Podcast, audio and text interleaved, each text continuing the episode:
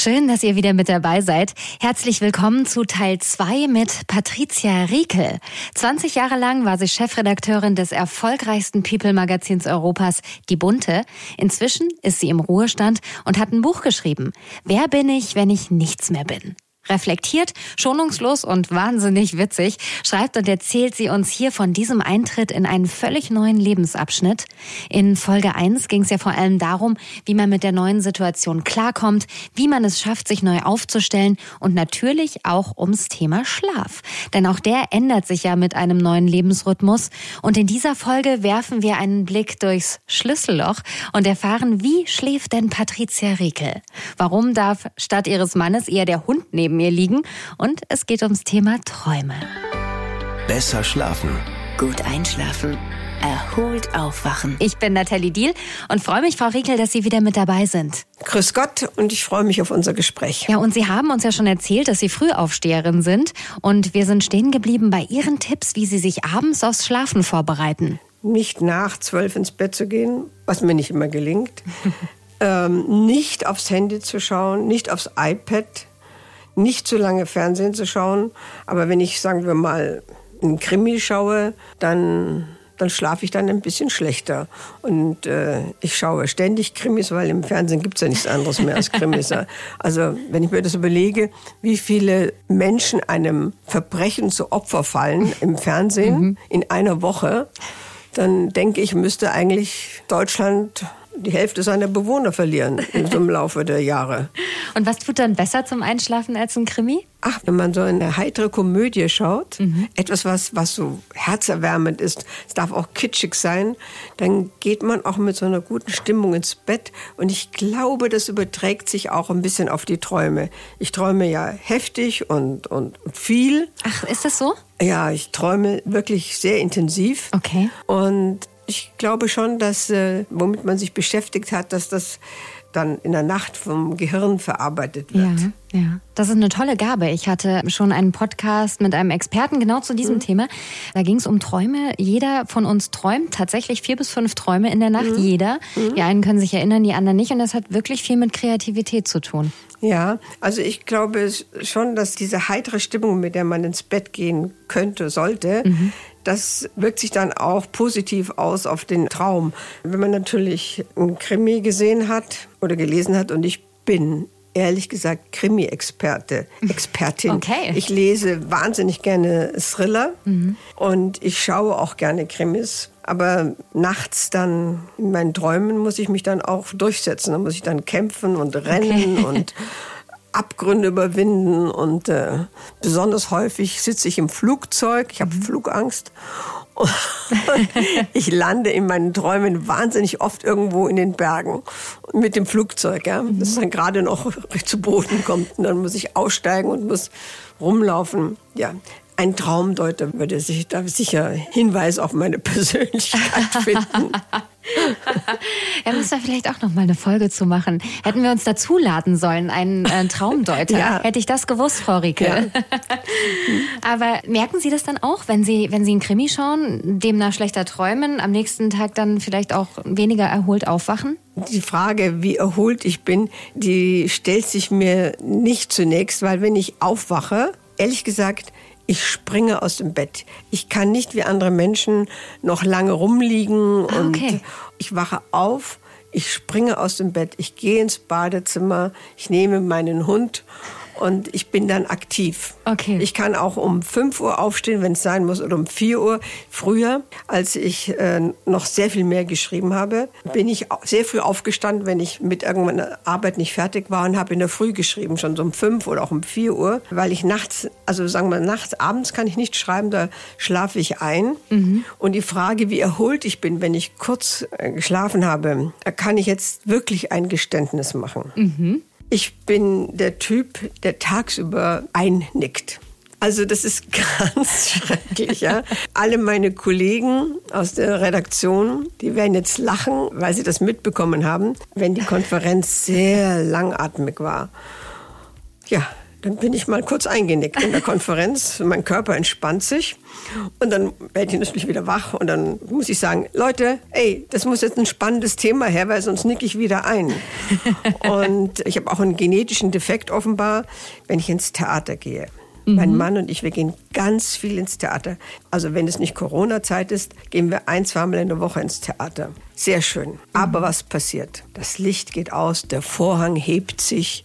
Frau Riekel schaut auf die Bühne, da passiert was Tolles. Und nach fünf Minuten bin ich eingeschlafen. Und zwar bei jedem Theaterstück, egal was, ja. Ich kau Kaugummi. Ich esse Bonbons. Ich kneife mich in den Arm. Nein, es ist magisch, ja. Das Licht geht aus, der Vorhang hoch und ich schlafe. Aber nicht lange. Also meistens so zehn Minuten. Ah ja, Powernap. Und, mhm. mhm. und mein Lieblingsmensch stößt mich dann so an, gar nicht nett, sondern so richtig fest und sagt, schläfst du? Ich, nein, nein, nein. Ich habe nur meine Augen nach unten gerichtet, die Kontaktlinsen haben sich verschoben, irgendwas, weil er schläft nie ein. Und äh, wenn ich den ersten Kurzschlaf hinter mir habe, dann kann ich mich auf das Theaterstück konzentrieren. Aber ich saß auch schon mal in der ersten Reihe bei so einem jungen Theater und nachher hat der Schauspieler gesagt, er war so verzweifelt, weil ich so schön geschlafen habe und hat sich gedacht, es sei nicht gut genug und oh nein, das wäre nicht interessant genug. Aber im Kino schlafe ich nicht. Ach so. Nein, im Kino schlafe ich Nur nicht. bei einem Krimi nicht oder generell nicht? Nein, im Kino schlafe ich nie, weil, weiß ich auch nicht, woran liegt das? An dem Licht oder was? Mhm. Also Kino nein, aber Theater ja. Und ähm, das natürlich, wenn ich zu wenig geschlafen habe. Ja, ja, ja, verstehe.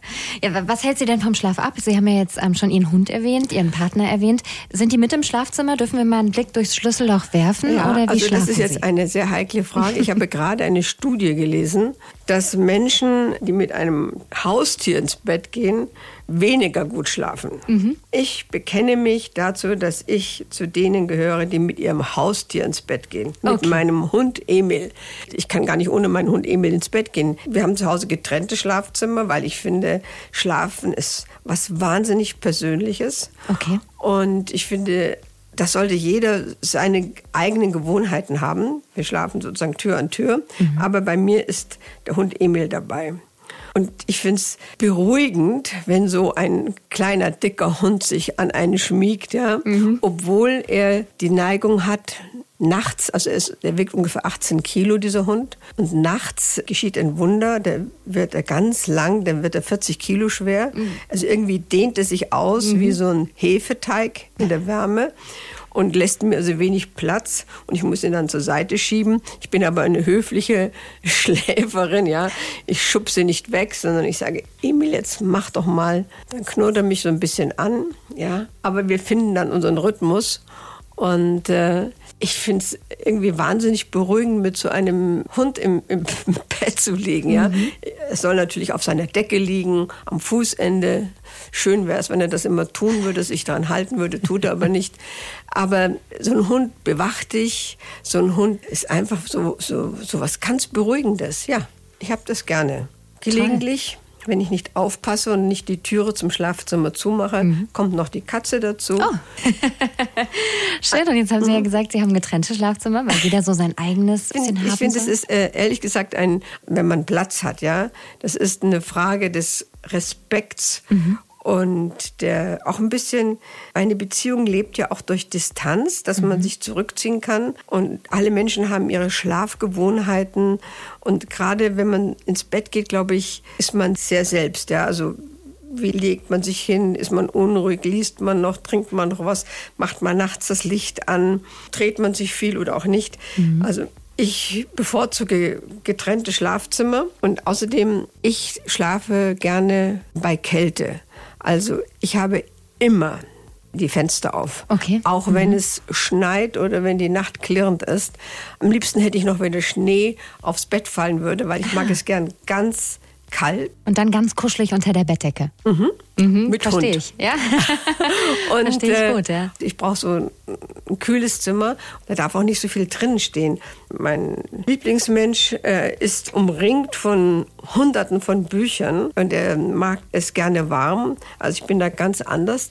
Und ähm, für mich so den schönsten Gefühlen der Welt gehört, ehrlich gesagt, wenn man in ein frisch bezogenes Bett geht.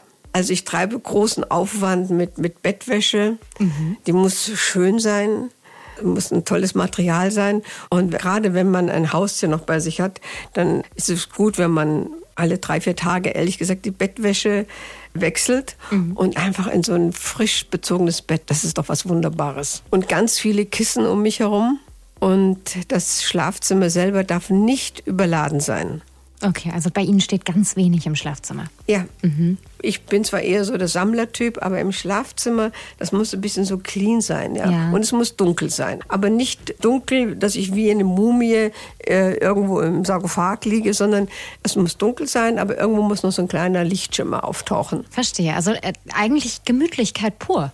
Ein mhm. bisschen Licht, mhm. ähm, kuschelig unter der Decke, und kein kalt Fernseher. Außen. Also ich, ich möchte keinen Fernseher im ah, okay. Schlafzimmer haben. Okay. Das ist der richtige Ort zum Träumen. Mhm. Und vielleicht das Geheimnis, um so gut zu schlafen wie Sie und ähm, auch so viel und so gut zu träumen. ja. Die Träume sind ja sind ja Splitter aus unserer, aus dem, was wir erleben und mhm. worüber wir nachdenken und was uns beschäftigt. Und deswegen ist es sehr spannend, zu versuchen, sich an seine Träume zu erinnern. Das kann man, wenn man aus dem Schlaf sich rausbewegt. Das ist ja so ein sanfter Übergang. Und dann sollte man sofort überlegen, was habe ich geträumt und warum habe ich das geträumt. ich versuche das so oft und das gelingt mir fast nie. Ganz selten, ganz selten, dass ich meinen Traum mich ja? wirklich erinnern kann. Ja, leider. Ich habe jetzt in dieser Podcast-Staffel erfahren, dass man so ein Traumtagebuch führen soll. Mhm. Wenn man vielleicht mal nachts aufwacht und so kleine Fragmente irgendwie hat, dass man es gleich aufschreibt oder so. Aber es ist wirklich selten leider. Ja, man kann das trainieren und man kann auch trainieren, trainieren, gute Träume zu haben. Mhm. Also wenn man sich hinlegt, das Licht ausmacht und man möchte schlafen. Also ich schlafe übrigens nicht schnell ein, sondern das dauert seine Zeit, weil okay. ich nämlich liege und mich beobachte und mich frage, wann schläfst du ein? Ach so. Mhm. Ich, ich beobachte mich selber, aber ich versuche dann an angenehme Dinge zu denken, zum Beispiel ich richte meine Wohnung neu ein. Mhm. Ich äh, überlege mir eine romantische Geschichte. Also ich versuche mich in eine ganz positive Stimmung zu bringen. Das kann man trainieren. Ein schöneres Schlusswort könnte ich ja gar nicht finden. Frau Riekel, dann kommen wir langsam zum Ende. Ich sage vielen, vielen Dank, dass Sie dabei waren und ähm, wir freuen uns auf ein weiteres spannendes Buch, richtig? Ja, äh, das wird um die Liebe gehen und auch um Träume, auch um Tagträume. Die sind genauso wichtig wie die nächtlichen. Ja, dem schließe ich mich an und ich hoffe, wir hören uns wieder in einer neuen spannenden Folge zum Thema Schlaf. Besser schlafen. Gut einschlafen. Erholt aufwachen.